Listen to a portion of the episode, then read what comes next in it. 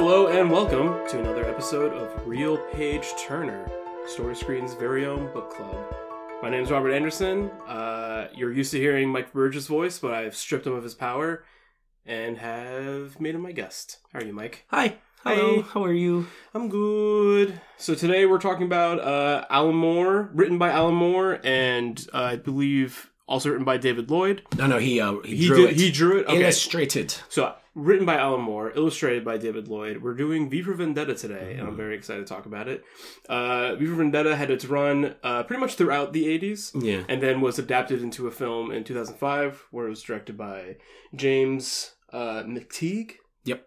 And it was also written by the Wachowski siblings, which is very interesting. Lily and Lana. Yes. So this movie kind of exists um, between, I think, like the two big superhero bubbles. 2005, yeah. Yeah, it's like kind of like right like during the begins, after the Spider Mans, and then it's pre you know the Iron Man and the big Marvel zeitgeist that kind of happens. But yeah, we're here to talk about you know adaptations and things Mhm. like that. Um, What's V for Vendetta about, Robert? uh, I think well, you know, I think the movie and the book might be about different things. Well, what's the book about? The book is about um, it's about kind of resisting a fascist government. Um, I do think the character of V, uh, who is a type of I guess he's a vigilante in general. I Mhm. am hard pressed to call him a superhero. I actually considered him such, and then I was like looking through like uh, IMDb lists and things like that of superhero movies, and I didn't see V for Vendetta, and I thought that was interesting. You could consider him a superhero. He's got superpowers, kind of. you know, yeah, I mean the the film definitely gives him a little bit more Yeah. superpower ease, and yeah, they def- because like it's more visual. uh, Yeah. like which is you know a little odd. and they kind of allude to him like you know because of what happened to him, maybe giving him supernatural Right, like he's kind of like a like a Darkman character, where it's like some kind of weird scientific accident has given him not necessarily these like out otherworldly, uh, anti reality bending um superpowers. Is more just like he's fucking strong, he's Yeah. fast, he's smart, and he definitely went and crazy. he can't really get hurt uh very easily. no, Mhm. I guess spoilers. Right off Yeah, the bat, right? I guess you you should say because we pretty much just jump right into it because the whole idea is that people have read the book right. and watched the movie and now they're tuning on in to check it out uh if you don't want it spoiled for you, I definitely recommend both these pieces of media because i they're highly awesome. highly recommend the graphic novel I think the graphic novel, you know, for a while I preferred the graphic novel over the movie because I actually read the graphic novel second. Um, and you know, I liked the movie when I was a kid, but a lot of the subject matter totally went over my head. I was a youngin, and then I read the book when I was in college, and I was like, oh, this is like way better because there's just like a lot of elements I think in the book that I really would have liked to see in the movie. totally Um, what's your history with like engaging with V for Vendetta? well uh v for vendetta is you know it's uh like you said it's an anti-fascist story uh made in the 80s where it was kind of um you know uh taking a really kind of weird dark satirical look at like the thatcher administration in england Yeah. and uh th- and then like the movie version really kind of ta- like the, the graphic novel uh, deals with like these bouts of like the differences between anarchy and fascism these two kind of uh polar opposites of like kind of almost the same kind of ethos you know like Yeah. uh the, both kind of like like too much control and like no control at all and uh, which which of the like and I really like it how it like with the the book's villain and the book's hero mm, you don't really know are they the hero and are they the villain they kind of the this the idea of fascism is presented just as equally as the idea of anarchy and Yeah. each is given its positive and negative things whereas the movie is more of like this kind of they americanize it a little bit it still takes place um, in London, and Right. it's uh, it's but it's more about like it's much kind more of- about neo-liberalism versus neo-conservatism. Yeah, that's, that's, like like- totally what that movie. it's insanely that. It's and it's weird how the the book and the graphic novel and the movie are not wholly different, but like the core thematics of it Mhm. are not worlds apart, but like different, very different. very Again, different. not worlds apart, but No. very much about two different things. That's one of the things too. Like uh, Alan Moore, hated about the he movie. didn't like the script and he kind of denounced it and said like I don't want to be attached to this anymore because League of Extraordinary Gentlemen adaptation burned me and the From Hell Yeah, adaptation burned me, which the From Hell adaptation is it's just fine. I haven't seen. It's quite good. I really enjoy it. Yeah. Um, the the graphic novel From Hell is fucking great. I mean, if you know anything about Alan Moore, or if you can glean anything from his writings, he's not really a huge fan of like giant systems, and I think Hollywood might be one of those. Mm-hmm. Alan Moore is one of those people that isn't very well put together, or he's put together too well. yes. It's kind of like anarchy and fascism. Well, I think you know, in the book, what I really like is when I think V exists as an anarchist, not because he thinks that anarchy is necessarily the way he wants the world to be run, but in London because we have such extreme fascism, fas, fascism, fascism, Fast Fas- Bender. Fassbender, Mhm. that anarchy is kind of the only thing that might even the scale, kind Right. of. To Yeah. kind of like bring the justice That's scales. that's to the conversation that Alan Moore and David Lloyd are having in the graphic novel, and the conversation that the Wachowski sisters are having in this in, in the film is that of like yeah very much like uh, crazy liberalism versus crazy conservatism. But it's also like the conservatism is given this kind of fascist uh, glow because like that's very much where uh, neoconservatism like the which we now call the far right. Right. you know that's very much where it was going. And you know you see scenes in the movie of like john hurt who in this movie it's really crazy because john hurt was in 1984 the the uh the adaptation of that from the 80 in, from 1984 as like the hero as the um you know the repressed and trying to like break free. And now in this john hurt is like the leader. He is like the the face on the TV that is like lying and and kind of controlling and pulling all the strings for all of the different little Mhm. people. And um so like my outlook on this is uh I saw this movie when I was living in Japan. Oh, nice. um I was in the military and I saw it over there and this was like you know this is just like 5 years after uh 9/11 Mhm. and you have like a a terrorist who's like blowing up buildings is the only way to get shit done and you're kind of like he's a Yeah. little weird yeah. yeah, but like, and you couldn't really take this movie and move it over to America. You know, like you could do that if you wanted to, but like Yeah, using I mean, Guy I think. Alan Moore wanted it to be set in America, but yeah, using Well, Guy yeah, but you would be able to really totally use Guy sense. Yeah. mask and everything because he was like the you know the fifth of November Anonymous. kind of thing, tried to blow up Parliament, Yeah, and uh, so it, it, it's a really weird movie. And I think detaching it from the graphic novel, I, I feel like more people that I know that haven't read the graphic novel enjoy the movie a lot more. I think so. Yeah. and you know, like I enjoy the movie for what it is. Did you, wait, did you graphic novel first, movie second? graphic novel first. What do you think I am? Well, I don't know. Yeah, I guess you're a little bit older than me, so you might have I am a little that. bit older than you. All right, fuck you. Whoa, you want to do this right now? you want to throw the- down? on the you want to throw down? I These invite you in my home. These are people that read books. These are intellectuals. They don't want to hear us quibble, I guess you're right. quabble, Quabble, quaffle, Quibble? quiffle, fight, quaff, quidditch. argue, Quidditch. Harry Potter. That's a book. No one wants. We've figured. We solved the mystery. Just All like in right, all Batman. right. So we're gonna talk about Harry Potter and the Philosopher's Stone. All right, so listen. Here's the thing: How hot do you think Voldemort's face is getting under that guy's weird hat? Well, it's probably not that hot. It's probably hard to breathe. Hard to breathe. Yes. Right. Does he need oxygen? Do they share the same pair of lungs? Is this our first bit of the new year? I think it's pretty good. Yes. We've been pra- we've been getting. Oh, I wasn't. pretty good. I wasn't saying it wasn't a good bit. I was just like, wow, here it is. We stepped right into We it. just did it. we haven't done a podcast in quite some time. Oh my god, I'm. We had the holidays and been wanting to everything, and so we, this is the one we had to get out of the way before we can schedule all the other ones because we're on a time with this one. We had to do it at the beginning of the month. Right. Um, I was really excited when you invited me to be on and host the V for Vendetta episode. I was very excited because Mm-hmm. I do, I I have a love for the book and the movie, but I I really wanted to revisit it again, and this is kind of the perfect time to do it. It was a lot of fun to read the book again. The I haven't is- read it it's since. so good. I read the book. So again, going back to like the original question, I read the book in high school. right.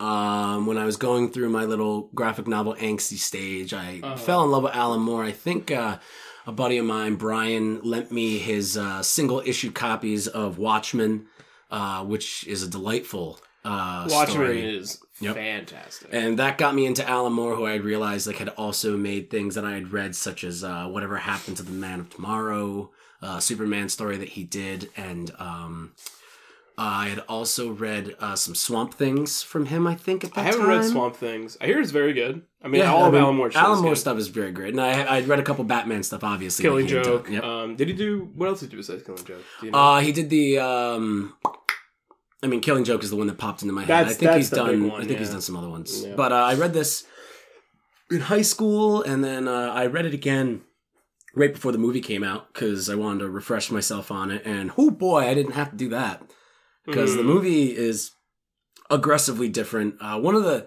one of the things I don't like about the book is that it, it's it's it was originally released in the early '80s as these very tiny, like three to four page, um, like little vignettes Yeah. uh, that were little short stories that were I would have hated to read that yeah. Like that were that were pub- but it's great because like every four pages you kind of get this conclusion. yeah. You get this little cliffhanger, and then you just go and it and it bleeds over very well. I think that's the idea of comics of yesteryear, where you know it's like when you read Spider-Man in a newspaper, it's three panels Mhm. and there's a cliffhanger. yeah. Oh, just like, that's the beauty of comics and how far Yeah. they've come. Yeah, But it uh, it, it was uh, published in a, uh comic book by the name of Warriors.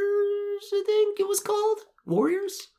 A warrior, you know better than me. uh, uh, which I'm not too familiar with. Um, and then uh, it's slowly like once they got to about 22 chapters, I think DC bought up the rights to it and ended up uh, reproducing all of the issues as uh, single issues where they would kind of take uh, they would take about uh, five or six of these vignettes and put them into a single issue. And that would be a single issue, and then they were slowly releasing Ah, something like that, something like maybe four or five, and then uh, I think it was ten overall. Uh, with a couple like side ones, which are at the end of like the big graphic novel that you Yeah. have here, um, and uh, it it's v- very different. They take away a lot of the characters Mm. uh, from the from the book. The movie does not translate a, a lot of the characters. I think there's some improvements. Uh, there are some improvements. Like Stephen some- Fry's character is way better in the movie than he is in the comic. Book. Oh book. yeah, because they kind of they kind of. Uh, I remember watching. I just watched the movie uh, Yeah. yesterday. we actually did in for this. reverse order because I watched the movie then read the book. Oh, and nice. You did it the other There way. you go. Yeah. Yeah, I uh, I watching Stephen Fry's character. I was like, oh, Stephen Fry's in this. oh wait, doesn't he end up being like he's uh he's a homosexual and he has to hide it or something? And I couldn't remember. And then I because I had just finished reading the book, I I, was like, actually oh, he's just playing the realized- Gordon character. Yeah. what an interesting thing to do with that character to give that character layers. I only just found. I only just realized watching it this time that his character was gay. Um, I guess when I was a kid, I just never really. I, I don't. I know he had like all the weird artwork. I thought he had like provocative artwork in his room, like a young Robbie Well, you would could think. call it that. Yeah, but um, and I think it makes it makes way more sense to. And also, uh, sorry, I'm It's jumping okay. ahead of myself. I like what they did with his character. I think it makes more sense, um, because in the book he's like a gangster that just kind of bangs Evie. Well, in the book, again, these are dealing with two completely different things. Yeah. Uh, Gordon's character, Stephen Fry's depiction of Gordon in the movie is supposed to be representative of the people who are getting lost in this fight that ended years ago. Like Right. the, you know, the one of the things that I keeps skipping my mind in this is that like this this takes place in a world where there were events where they got rid of all of At least the in- at least all in of Britain. the, all, yeah, they Yeah. got rid of all of the gay people, all, of the, black blacks. people, all of the Yep. people of color, uh, all of the even if you were white, uh, they would get rid of you if you were, you know, Uh, if you were aligned politically It- differently, politically like with a the- yeah. socialist or yeah, if you're trying to help them out. That's what happened to Evie's parents. I think in both versions, Ab- pretty yep, much. yes, Yeah. and uh, it's it's a little bit more intense in the again in the movie because they're talking about like American politics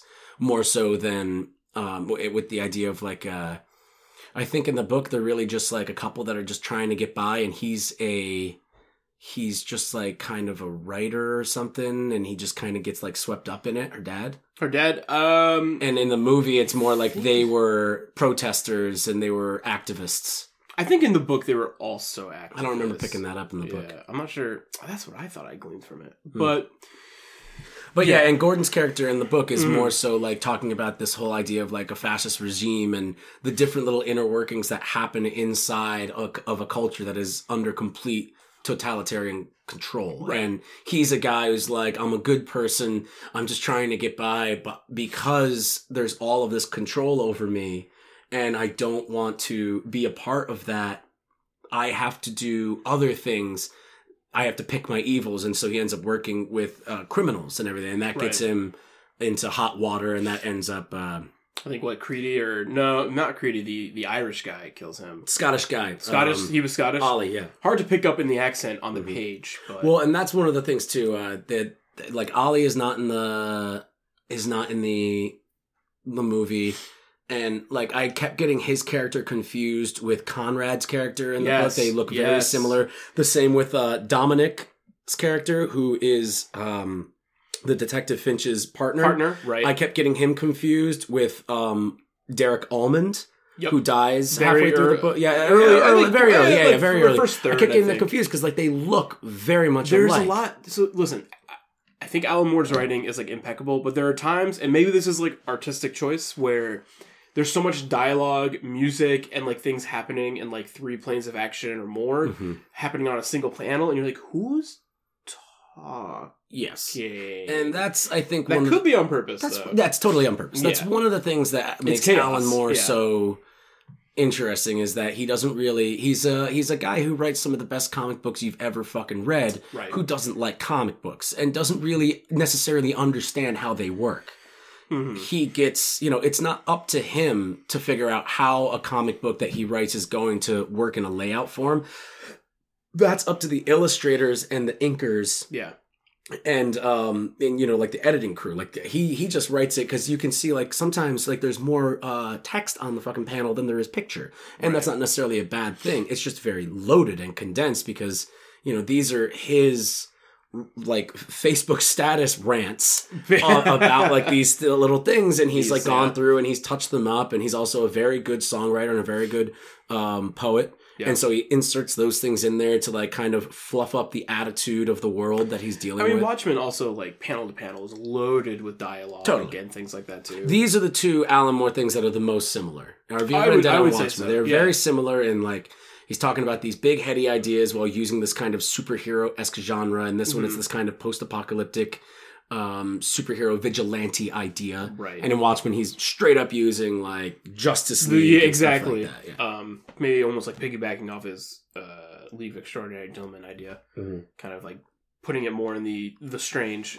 Um, Evie's character gets a major change from graphic novel to movie as well. I I like her more. So you know, in in the comic book, she is like she goes out in the town to like solicit sex from She's a prostitute. She's a prostitute, 16-year-old 16, prostitute. 16 year old prostitute.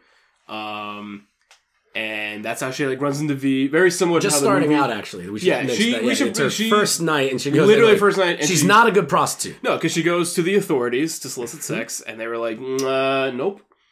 And- Which is great. I like how they do that in both the movie and the book, where it's like this group of people like show up, and it's like these thugs, and all of a sudden you find like, no, these are the cops. they're the brown coats. Mhm. They're like you don't fuck with them. And uh, so then you know her interpretation in the movie, she is not a prostitute. She I guess is is going to Stephen Fry's house to just hang out, but she's out after curfew. well, she thinks that she's going to Stephen Fry's house to get it on. get get some of that. But we're, we're, it's revealed to us that that is actually uh, Gordon's character has to do this in to order keep his keep facade appearances. Yep. right. Mhm. Um, their arcs are very similar once the kind of plot in both get going. Mhm. Um, but where they end up is a little different. Whereas in the in the graphic novel, uh, Evie takes on the mantle of V, and she kind of becomes so cool. the next V. And I that's I think that's the biggest sin of the movie is that they just don't put her in that costume hmm and just like do that. Because in the movie she she remains you know she does not take up the mantle. Her what happens to her is very ambiguous. If anything the idea is still in the film because the the citizens take up the mantle of V Right. the dead and the alive and the people who fought for it Mhm. all become V so like the spirit of and that, that is, idea is and that is very ingrained in the idea of having a conversation about anarchy and fascism and the similarities and the differences therein and talking about Americanized politics and this kind of neo agenda on both counter sides of conservatism and liberalism. And it's like you know you you, you can't you can't with anarchy. Yeah, you can take somebody down with one person, but in the way that the world operates, not only in America but in you know 21st century Earth, Yeah. uh, it's a little more nuanced than that. It's not so much, uh, and also too, I think it's a con- it's a conscious choice of the filmmakers and the producers to try and stray away as far as they can from the kind of radicalized terrorism that is so inherent in the book, Yeah.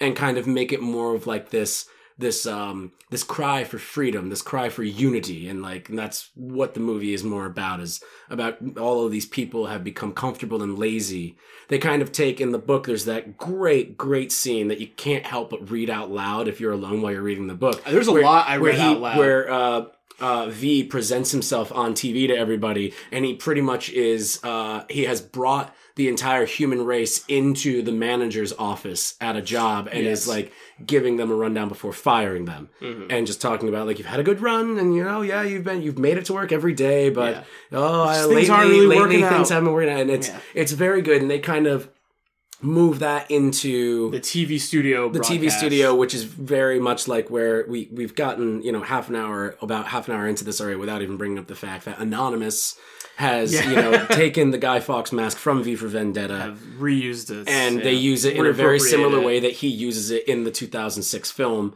and the way that it was used in the 80s Yeah, in that in that issue uh speaking to the people. speaking to the people wearing the mask being anonymous not being able to be tracked Mhm. and you know it just kind of operates in two different ways where like in the book again when we're dealing with what the book is trying to talk about he's completely criticizing the human race for always being given these opportunities to like break out and be their own people and to like allow themselves to make their own decisions and not put their faith and their trust in people that will just control them when given the opportunity. He's calling them lazy. In the movie, it's more like you've been given all these opportunities to be free and to do whatever you want with your life. They're kind of the same thing, but why he's saying it Yeah. are two completely different reasons. And that's I think that's like kind of the theme of this discussion and when you're talking about the book versus the movie is that it's it's a slight pivot but it's it's what's wild to me as someone who's now kind of like done both and now talking about it is just how different thematically the two are. And you know, I I I like the book more because I do like that it's uh I I would almost love and I I want to ask this question later and explore more about like maybe what a could there be another adaptation of for Vendetta in the future, and what would that look like? Probably not. Mm, we'll see. But you know, I I would rather have the I like the the radical V, and I think that it doesn't. I don't think V is uh is a hero necessarily, or is in the right necessarily when he's doing the things in the book. But I think that he is just a radical, and I like the idea of having some portraying your one of your main characters as a radical and doing things as a radical and making the audience choose whether it's good or bad. Whereas I feel like in the movie they're telling you he's good Right. and that like lack of ambiguity i think is Yeah, you know, they they go they go so far as to like present this gigantic joke where he like speaks in V's at the beginning, like Mhm. oh this gigantic speech that he's obviously prepared because that's the movie has a very good way of kind of humanizing him by first like in the book we don't really learn too much about him. We learn about his past, but we never learn about who he was or anything like that. And we don't in the movie either. right But in the movie, they kind of present it as this idea of this guy who he's a little nuts and he's um he's a provocateur and he's an entertainer. He likes movies, he likes music, he likes art, and he allows that he's a to kind of- romantic yeah, that tra- that that uh you know that's how he expresses himself through like Mhm. this kind of over the top uh like artistic ways. Yeah. And he does this gigantic obviously rehearsed um, long drawn out explanation of who he is and what's wrong with the world using v's. Like i Yeah. think it's uh, they use it for that he uses 48 words that start with the letter v and there are 55 v's in throughout the entire thing. Yeah uh, which is funny because five, v, is roman numerals. Numeral for five and the man there's a lot of v's in there's a lot of v's. A lot of v's everywhere. Like 1105 on the clock is a V, and that's November 5th. mm-hmm.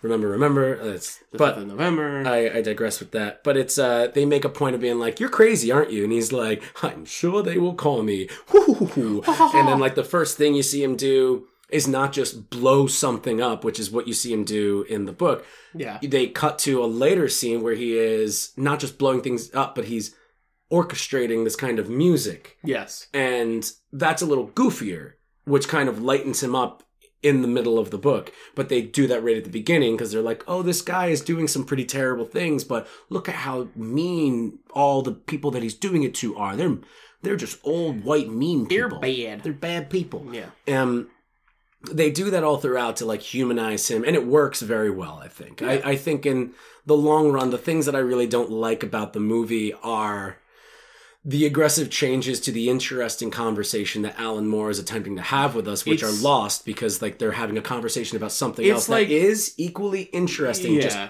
different and it loses a lot of the a lot of like the energy that the book has Well, it's like someone's like reading the book and then they put on the mute button on some of like the real conversations you don't want to fucking have. Mhm. The hard conversations, like someone's putting on the earmuffs and being like, "Oh, we could. Yeah, I don't want to talk about this part."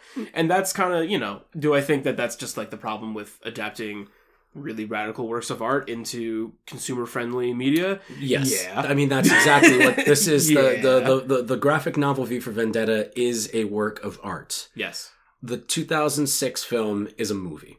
Right. It's really not trying to push any buttons. It's you know it is saying it's like hey, let's be free and let's not let things happen. But it's also not making any direct Yeah. not at that time, not making any direct No. comparisons, but you watch some of the shit that John Hurt, the leader, says in this, and it's like verbatim. Um, a dude who is very important in this world right now. Uh, One of those dudes. what- yeah, the main and dude. He is like saying Yeah. the exact same stuff. There's that whole thing where John Hurt's character is on that big screen. He's talking to the five main dudes, and he's like, "I want the people to understand what just happened to be this, and I want them to think this because of that, and I want them to remember that they need us because of this, and that without us, they're fucked." yeah. And that was pretty much the entire 2016 campaign trail. Yep. Yep. Yeah. Um, are we taking a break for this one? You want to take a break? Yeah, we can take a break. Let's take a quick break and come back. Sure. We're gonna take a quick break. Uh, you're gonna hear a little bit of an ad. We're gonna talk about more story screen shit. When we come back, we have uh, there's still a lot of V for Vendetta shit I want to talk about. Yeah, I think we, we kind of eased our way into it a little bit. And next, like now we'll break into some of the. I wouldn't say shit. our I wouldn't say our toes are in the water. We might have our like calves in, maybe even our knees. But I'm trying to submerge myself. up to my knees. You're up to your knees. And we're about the same height. We're about the same height, so we're both about up to our knees in V for Vendetta. And when we come back, we're gonna be trying to get fully submerged, Fully submerged, fully submerged. vivishly, Wait. Oh, okay. vastly, vastly, vastly. Was there a V word for? vindicated in the vivacious waters of victory and vengeance? Is that water viscous? yes? We'll be right back. Thanks.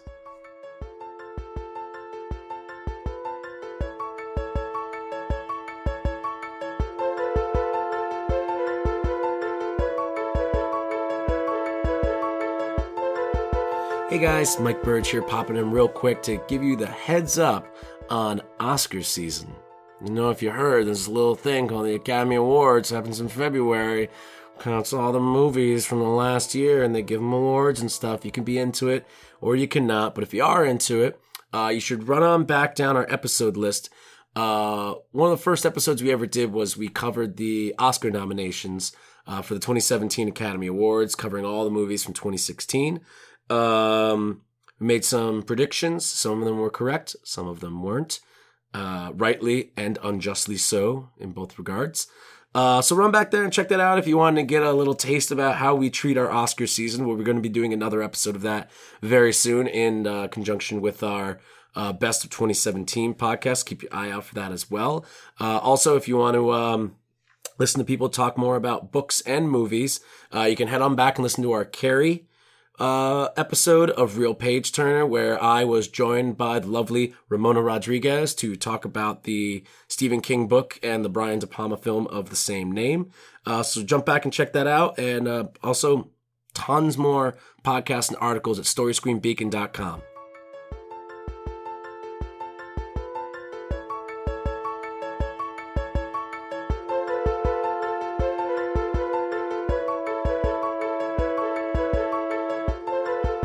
Hello and welcome back to this episode of Real Page Turner, where we're talking about V for Vendetta.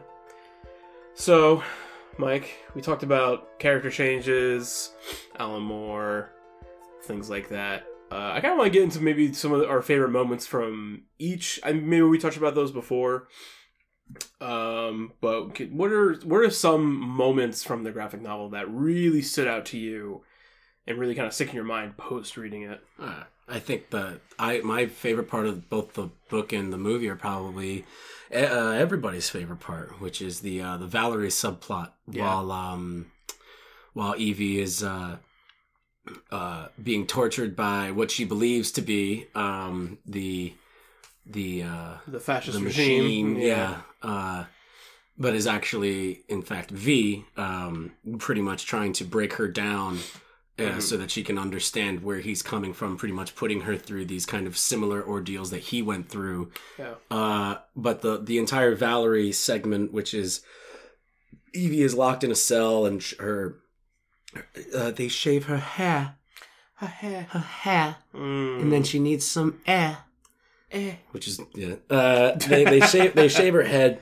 Yeah. Uh, they're torturing her and they're they're they're they're feeding her absolute nonsense and uh, um and she finds this uh, little rolled up piece of uh, toilet paper that uh, has this uh, uh, story on it of this woman named Valerie who was a prisoner supposedly in the same one of the same cells that she she, was is she in. was room four.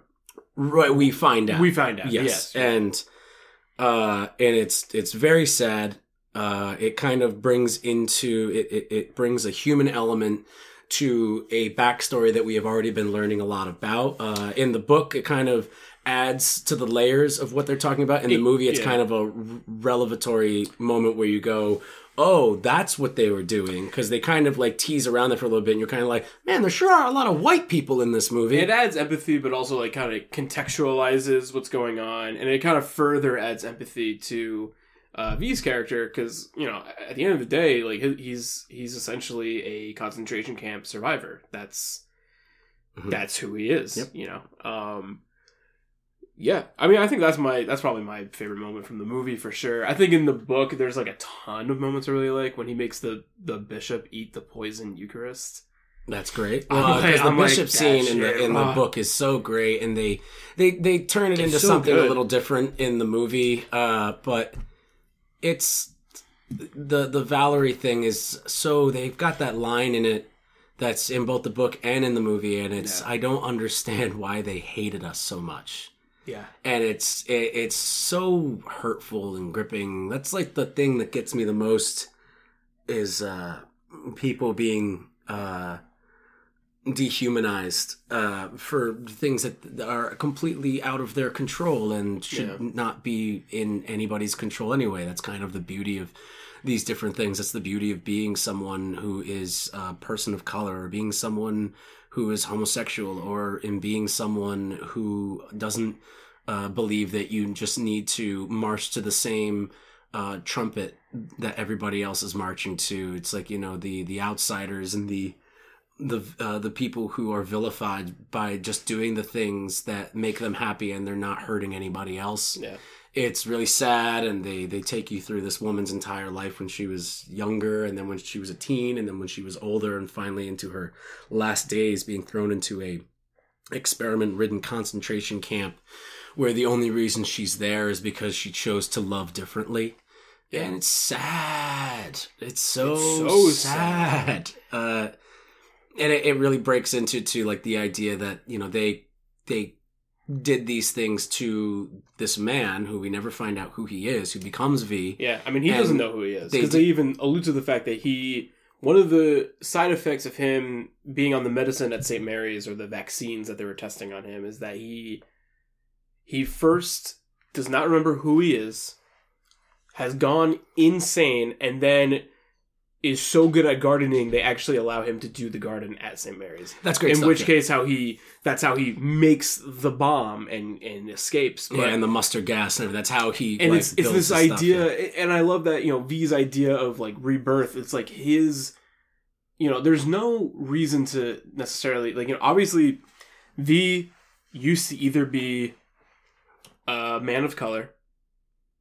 In the movie, they kind of take that away from us. But you have to think about why were people sent to this concentration camp? I don't think it's ever revealed what. No, it's not color revealed. He was yeah. It's, Well, in- in the he's movie, one of he these has- dissidents. He's one of these. He's people, one of the others, yeah. or, or one of, other or he people. could be yeah, or he could be you know a white straight man who Was a socialist. Was yeah, Yeah, exactly. That was like that had decided to ally with these people because he's not a piece of shit. but I, I love the idea, and it kind of makes me. So, V's rebirth is seems very whole, and um, you completely kill the person he used to be. He escapes. He puts together his own mind, creates the Shadow Gallery, which is a shadow of culture, and him existing as a shadow of someone, and then he lives on as this kind of romanticized agent of chaos Mhm.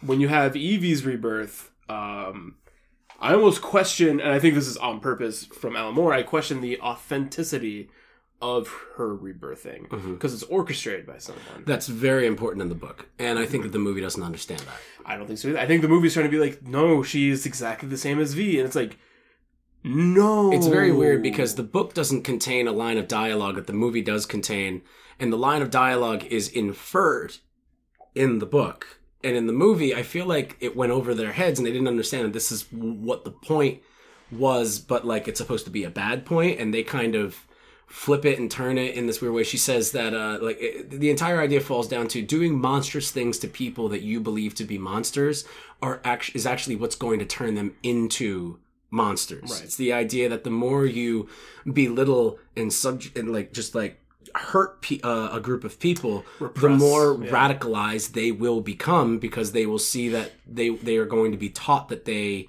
should be feared and that they that they that they are feared and that they are not welcome and that's going to radicalize them and make them go like well then fuck you and it's you know it's a it's a piece of shit thing to do to people and uh he does it uh to someone that he claims to love that he someone that he claims to care about And he does it out of because he thinks Yeah. it's something that she needs and it's it's just another part of him being absolutely cuckoo bananas and Mm-hmm. in the movie it's a little bit more acceptable where she's like okay you did this to me uh i i i have broken through i accept it but i'm fucking out of here yeah. And in the book, it, it's more she's like, okay, what next? She Let's, has what do we? She has some kind of like insane case of Stockholm syndrome. Yes. and like you know, I what I think one of the biggest flaws of the movie is, and it, it's like the problem I have with to go on a tangent with um Dexter, the TV show seasons like five through beyond, whereas Pieces of shit. pieces well i think they're garbage. I think so my problem with like those seasons of dexter is that they dexter's always been a guy who he's our protagonist and he's heroic like because he kills people who pretty much deserve it but he doesn't do it for the right reasons. He does it as like a craving addiction and a dependency to kill Yeah, he kind of like redirected His it. father pointed Yeah. him in the the right direction. he pointed a like- gun at people who maybe deserve right instead of it it. just like kind of going. Yeah, spoilers for Dexter. There was spoilers for Dexter.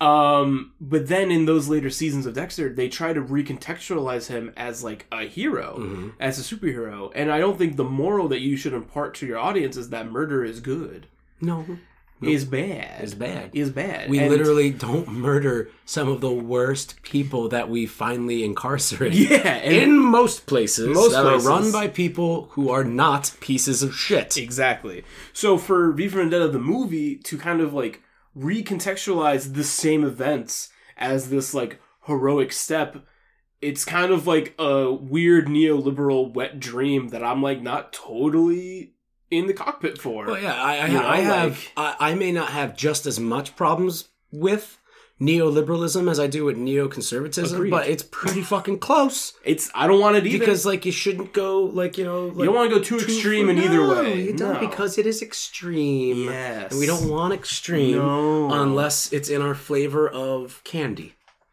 I can go I Because can get then they are sour, and sour makes makes of the good candy. It makes it some of the good candy. Some of us like sour. Extreme airheads are great.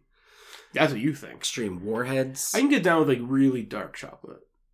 that which bitter, is an that extreme bitter shit. It is version of chocolate. I agree, Dark chocolate is an extreme chocolate. but that sour shit, I don't like that. And fuck you. You should go to jail. I'm gonna put For you sour in jail. stuff? Yeah, you like too much sour stuff.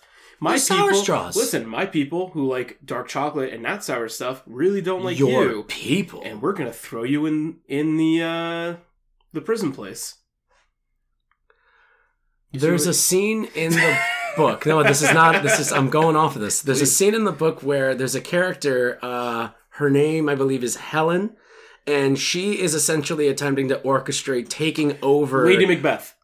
What? She's Lady Macbeth. Yeah, yeah, exactly. She's she's trying to set up. Uh, once everybody's done getting all fucked up, she's gonna try and take her little boy toy and put him in power. Yes. Um, and there's a scene where like she's like talking to him and he's like kissing her leg, and then she's like, "Nah, back." She, like, and like hits him, him, right? and then Yeah. she's like, "Open your mouth." Eat, eat your chocolate, and she like shoves like a like a chocolate in his mouth. And he like spits it up on the floor, It's weird. and he's just like, "The rest of the bucks you get when all this is over." And like, there's that character has so many fun things in the book, and she gets a great comeuppance at the end. Yes. uh, which is the the end of the book is It's her her story. story being closed out and Finch's story, the detective, kind of uh, being brought to a close, and we get to see Finch has an amazing subplot in the book where in the movie He's- in the he's movie such a good character in in, the, the, movie book. Finch's character is kind of he he kind of gets uh, put in this place where he starts to understand where V and Evie and this whole movement are coming from, and he starts to question his own alignment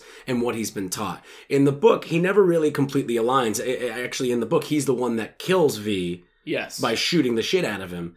But in order, at, at one point in the book, which is one of the best parts of the book, um, he, a goes to he goes to the Larkhill resettlement camp, the concentration camp that V was held at at one point, Mhm. Um, and takes a bunch of acid, Yes. LSD. That actually might be one of my favorite parts. It's a very good It's part of the book so to good. try and get in the mindset of V, and you're like, that's a terrible idea. Yeah, but it works. It works. It works. It, works. And he goes there and he's tripping the fuck out and he kind of has this grand awakening. Um, and it's great too because when he's taking the pills, he says, Is this going to be enough or is it too much? And then later on, Evie has the same thought with the amount of explosives that are on the train that they're going Yeah. to be sending to Parliament, which is, uh, Is this enough or is it too much? It's too and much. it's it's kind of this repetition of that. But Finch's whole story is he finds he figures out where V is and he goes down there and he confronts him and he ends up shooting him and but V lets him live because he understands like I was waiting for you to come here to figure out who I am. Yeah. For all these different reasons. The thing is, V is always he's always five steps ahead of. Five steps ahead. He's always V steps ahead Well, of. Five. I know. I understand. It's V. He's always V steps Oh, ahead. you got that after watching the movie, right? It took Do me a get it? while. I took me a while. A lot of it was going over my head.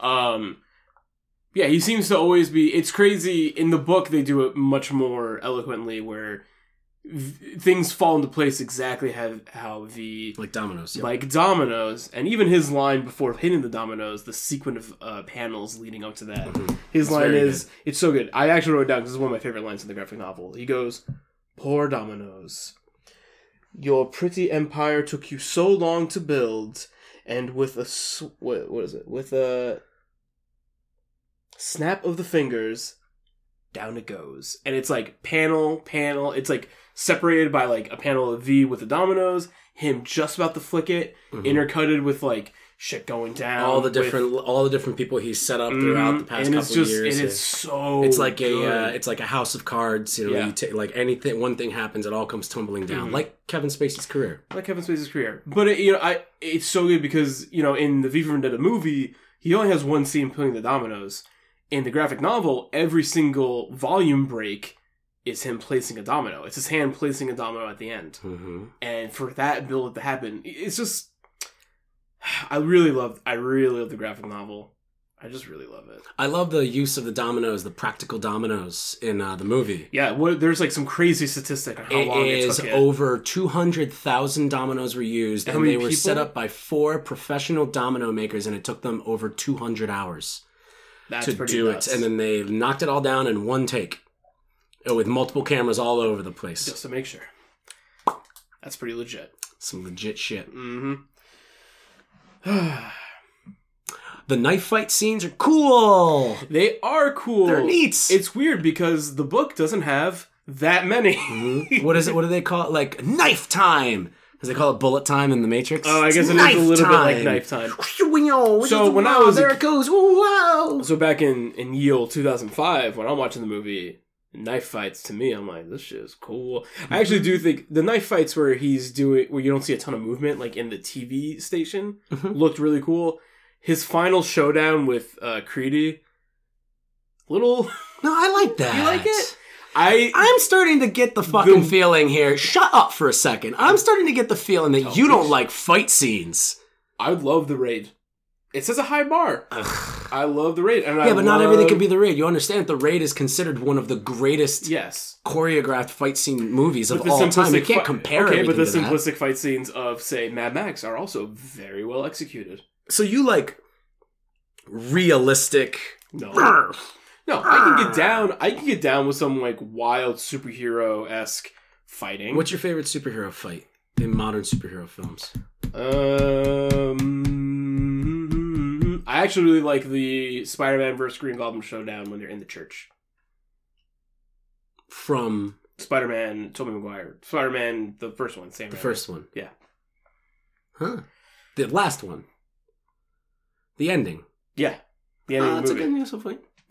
Yeah. They're kind of like zooming all over the place, and he's well, like, they're zooming. "I'm a lot your of glider," because like, it's- why wouldn't I do that? There's a really great point where Spider-Man finally has the Green Goblin pinned against something, and he's punching him, picking Oh, him back up, placing him down, punching him, picking him back up, placing him down, and it's it's gruesome. And but then that's how then the glider comes behind him, Spidey sense flips over it. Norman Osborn, you're dead now. Mhm. So Spoilers for Spider-Man.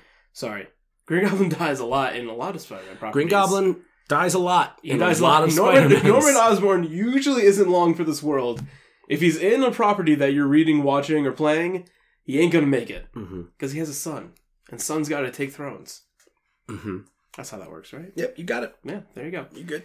So that's that's one quick superhero fight scene I can get down with. Yeah, that's a, I, I like the ending uh, fight scene with them where it's kind of like the like the the slow motion, you know, and he's like kind of like I like it because it kind of sets the stakes at the beginning where you're like this guy's fucked, he's not getting out of this, and he's Yeah. just like the only thing me and you have in common right now to the head bad guy is that we're both going to be dead in a little bit, and he's like, how's that going to happen with my hands around your neck? Yeah, And you're like, how in the world is he going to get to that guy to the point where he can get his hands around his Yeah. neck and kill him? Because you know it's going to happen.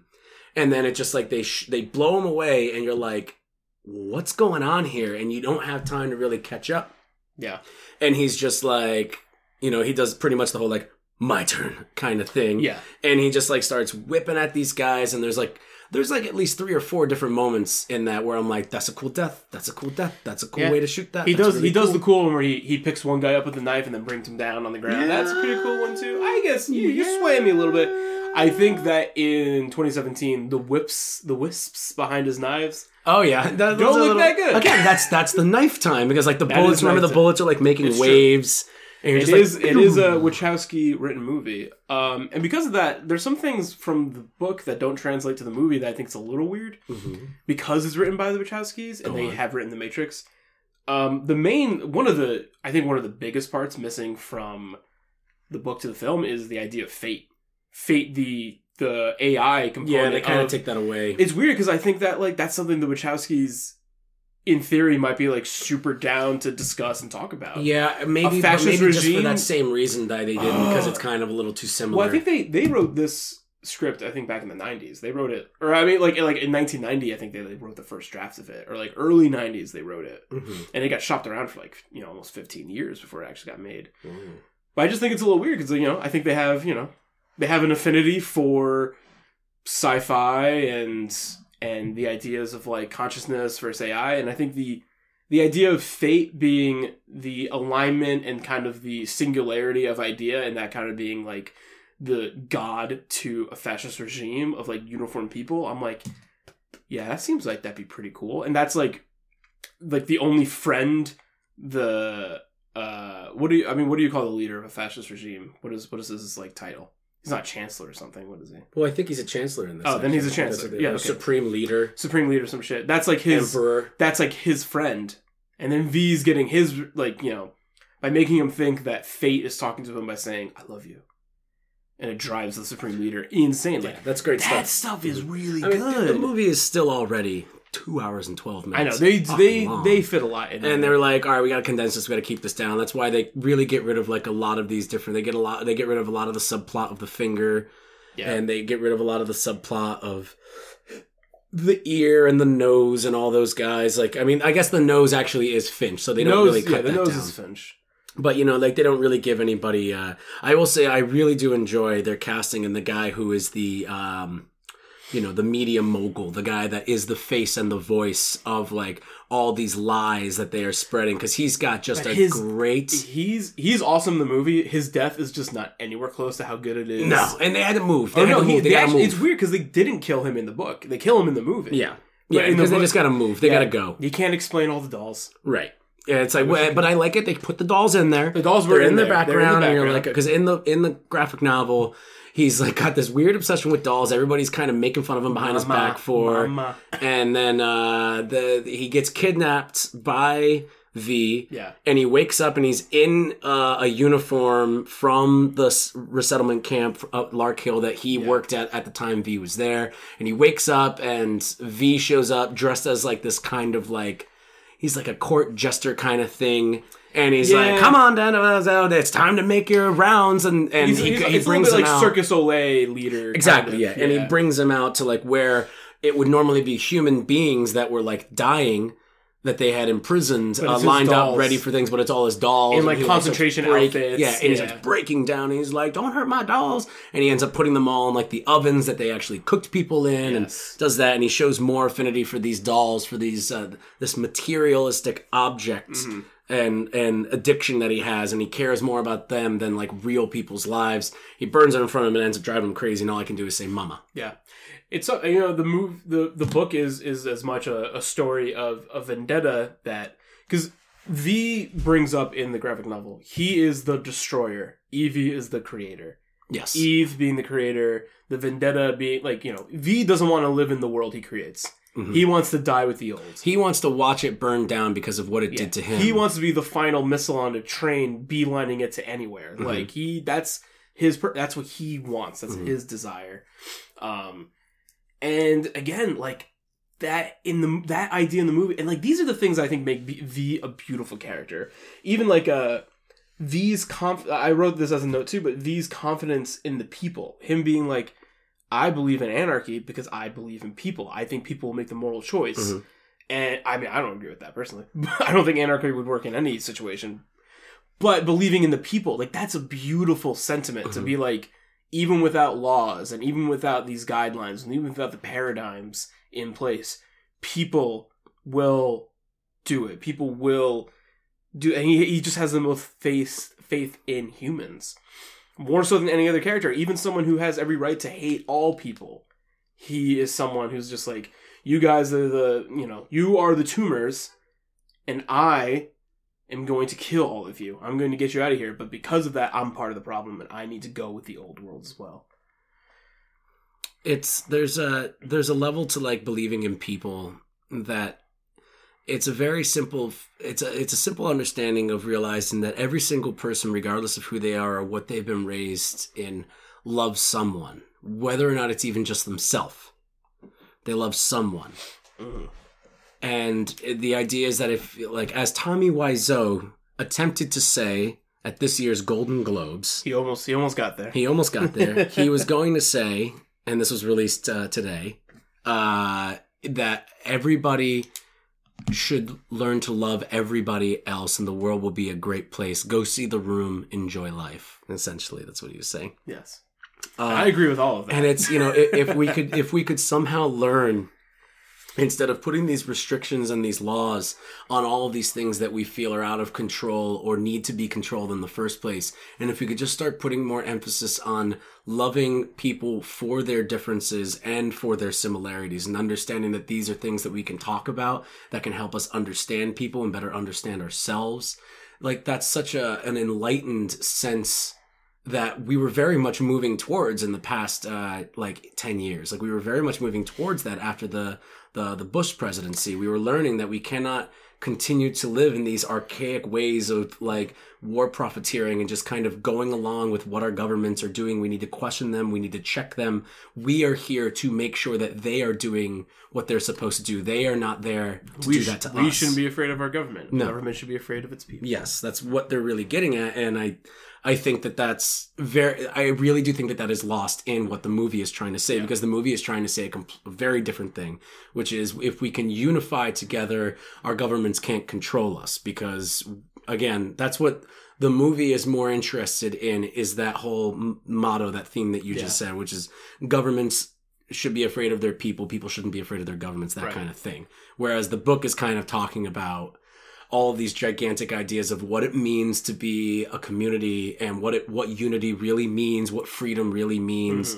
And, you know, it it's the idea like that's what freedom really is.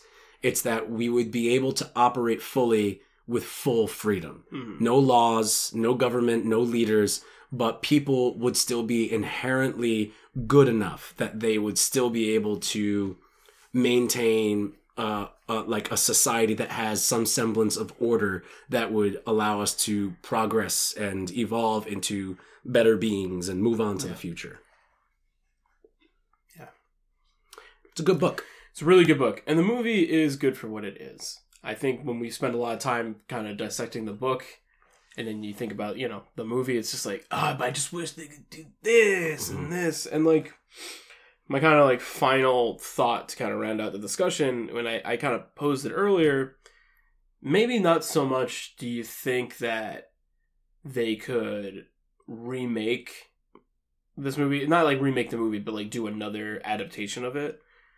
Perhaps, but maybe Netflix series, stuff like that. Yeah, I mean that's do the thing that I could see them doing. series would be really cool. But really, I really feel like you know the the book operates on what it's trying to say, and I think any adaptation into any type of film, regardless of the medium within the film, whether it's a movie or a TV show or something Yeah. like that, a miniseries, I think it's it's always going to kind of regress back to that kind of neoliberalism versus neoconservatism yeah, kind of thing. I, I think because I think that that's more applicable to the audiences of today, whether they're American or not. I think that's more the conversation that's going on. Like Yeah. fascism now is not going to happen in the sense of how we believe fascism to be. A fascist How it has government can take control, but it's going to be in the guise of this kind of either liberal liberalistic or conservative hmm mentality because fascism is a bad word and we don't want to use it right, they're going to call it something else and that's where you get things like the alt-right right, which is fucking fascism right. yeah it's, that's what it is and racism and a lot of other That things That usually gets folded into fascism. Yes. As well. Um, the hating of others by your own big group. hmm um, yeah, I think uh, I actually so in my screenwriting two class, or no, it was it was like one of my I went to school for screenwriting and playwriting. One of the classes we took, we had to come up with a bunch of pitches for like TV shows or uh, movies, and I actually came up with one that's like something Alan Moore would hate and is very sacrilegious. But I actually wanted to make a story. It'd be on like FX or something, but it'd be about uh, it's the story after V Vendetta. It's about Evie being V, training that guy that she finds in the Shadow Gallery. dominic right isn't it Dominic? I think it is Dominic. I think it's finch's partner is it Dominic? Well, i'm wait, fairly certain interesting.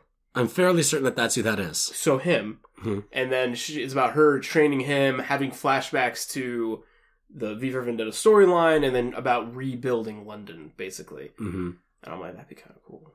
i read it Yeah. especially if you wrote it Oh, stop. Mm. You gotta read my. You gotta read my screenplay. I told you, I got two more movies to see from 2017 to Yeah. complete my list, and then it is reading babies. That's screenplay. That is the only birthday games. present I want is for you to read that and Jack to read it, and then to hear back. I'm very excited to read it. Yeah, hopefully. Uh, You know what else know. I'm really excited to read? mm. Our next Real Page Turner Hey, installment. check it out. So, Real Page Turner is going to come back at you next month with uh, Alan Moore's Watchmen. Mhm. You guys will be talking about. Uh, I will not be on the episode. I think we'll see. we'll see. Maybe if you guys want a third chair, I'll fucking do it. But um, so yeah, so Mike and is Jack gonna be host? Jack is uh, running it. I'm not entirely sure yet if I'm going to be Okay. on it yet. Well, pretty much like we're. announcing it right now. We announced it about a month ago just to let everybody know, but now we're to full steam into it. Where if you want to be on the podcast and you're Yeah. in the area and you enjoy the graphic novel Watchmen and you enjoy the movie or you don't enjoy either of them or one or the other You and you're interested on being on the podcast, please get in touch with us. Go to storyscreenbeacon.com. Go all the way down to any page on our website and there's a little contact box. You can contact us uh, about uh, being on the episode. Let us know a little bit about yourself, what you'd like to talk about. Uh, pick up a copy of Watchmen.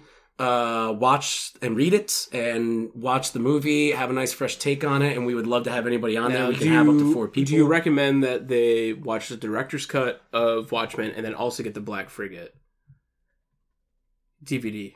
I mean, if you want to go the full the full way into it, I don't really fuck around with If you're trying cuts. to get straight A's, I go for like what it is. The only director's Yeah. cut that I really go for is like you know something like Blade Runner Right. or uh, uh, the Nutty Professor Two. Well, I feel like yeah. Well, I You feel like most. Uh, I feel like most director's cuts are like we put in the deleted scenes, whereas like something like Blade Runner is like I reshuffled the movie into my vision. yes, That's more what you're looking for. Mhm. Whereas I think Watchmen is very much not about Zack Snyder being like this is my vision. It's much more being like this is what you wanted, right? More Fans, of the comic. you wanted the you just want to see the comic book moving. I actually haven't seen the director's cut, so if I am on the episode, I'll probably watch the director's cut just so I can kind of see. I think it comes on most of the DVD copies at this point. I have the DVD somewhere. I actually think I have the Mister Man or Mister Manhattan. The wait, Doctor Manhattan. Doctor Manhattan. I have the Doctor Manhattan. Uh, like it's his face. That's like the DVD box is like his head. I actually I have that somewhere. Okay. So I kind of like that movie. I really like that movie. We'll see. Yeah, I haven't watched in a while. We'll see. I thought we've talked about. I thought you kind of like that movie too. Yeah, sure. What's not to like? It's just uh, It's a movie. I like uh, you know Mr. Blue Dong hanging low. Well, all right. Then. Spoiler alert. Spoilers for Watchmen. Characters have dicks, and some don't. Um, anything you want to add to our V for Vendetta discussion? Oh no, I thought that was about it. That's uh, I feel pretty good about that. I feel pretty good. Uh, let us know if you feel pretty good about that episode. We'd love to talk to you, and we'd love to hear more from you. For everything Story Screen, go on the website storyscreenbeacon.com where you can check out articles, more podcasts, merch. Buy a fucking t-shirt. It keeps the lights on. All right. I don't know why I have to keep saying this. Just buy a t-shirt. it's not hard. Okay. They're twenty. We're selling them. We're selling them. No, All right, yeah. So to all of you who bought a t-shirt, mwah, Thank you. If you haven't for bought a T-shirt yet, What what, the fuck? What the fuck?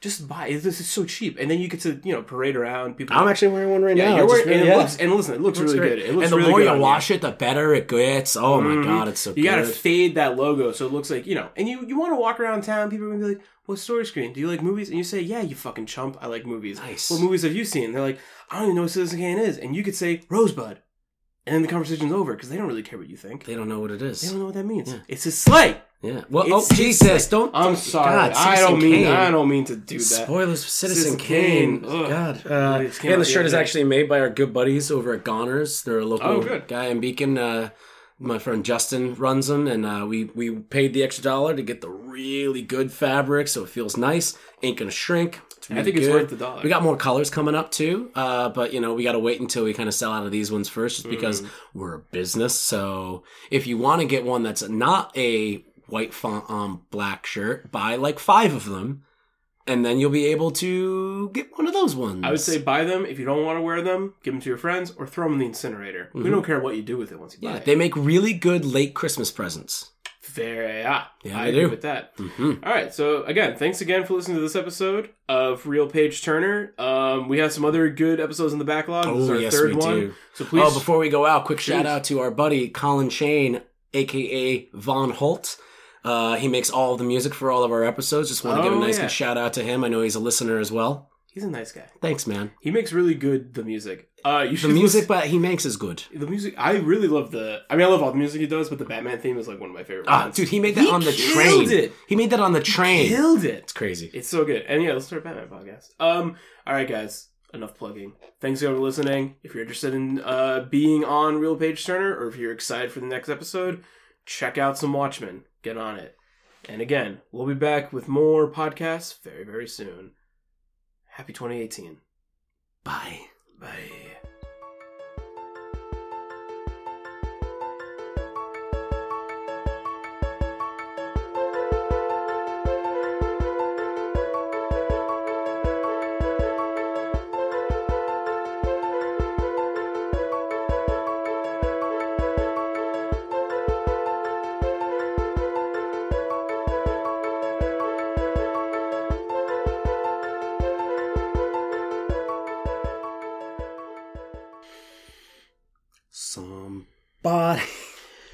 Once told me the world